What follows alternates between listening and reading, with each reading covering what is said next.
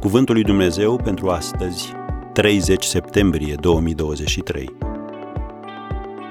Tu ce vezi? Iată, voi face ceva nou.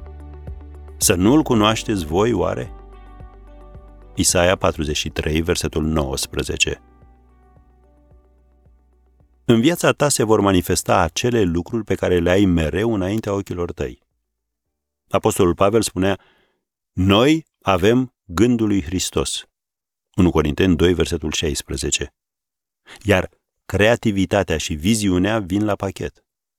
Se spune că un orb l-a întrebat pe Sfântul Anton: ce poate fi mai rău decât să-ți pierzi vederea?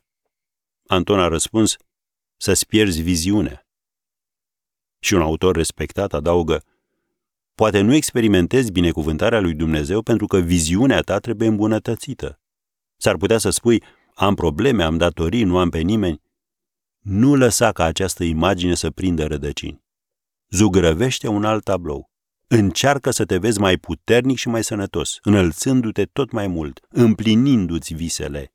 Lasă ca imaginea biruinței să preia controlul. Am încheiat citatul. Înțelege miezul următoarelor adevăruri biblice. Pot totul în Hristos. Filipen patru, versetul treisprezece. Aceasta este ziua pe care a făcut-o Domnul. Psalmul o sută optsprezece, versetul douăzeci și patru.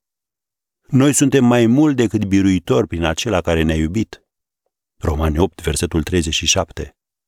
Dumnezeu ne poartă totdeauna cu carul lui de biruință. doi Corinteni doi, versetul paisprezece.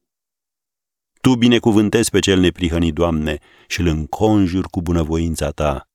Psalmul cinci, versetul doisprezece.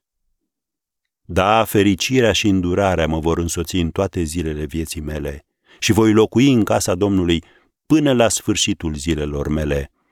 Psalmul douăzeci și trei, versetul șase. În vremurile biblice, vinul era ținut în burdufuri de piele, care pe măsură ce se învecheau își pierdeau flexibilitatea. Vinul nou necesita întotdeauna burdufuri noi. Și la fel cum nu pun oamenii vin nou în burdufuri vechi, cum scrie în Matei nouă, versetul șaptesprezece, Dumnezeu nu-ți poate da o viziune nouă până nu schimbi vechile imagini și atitudini pe care le duci cu tine în mintea ta. Dumnezeu spune: voi face ceva nou și e gata să se întâmple. Să nu-l cunoașteți voi, oare? El este gata să facă ceva nou în viața ta astăzi, dacă ești gata să-ți schimbi vechea gândire.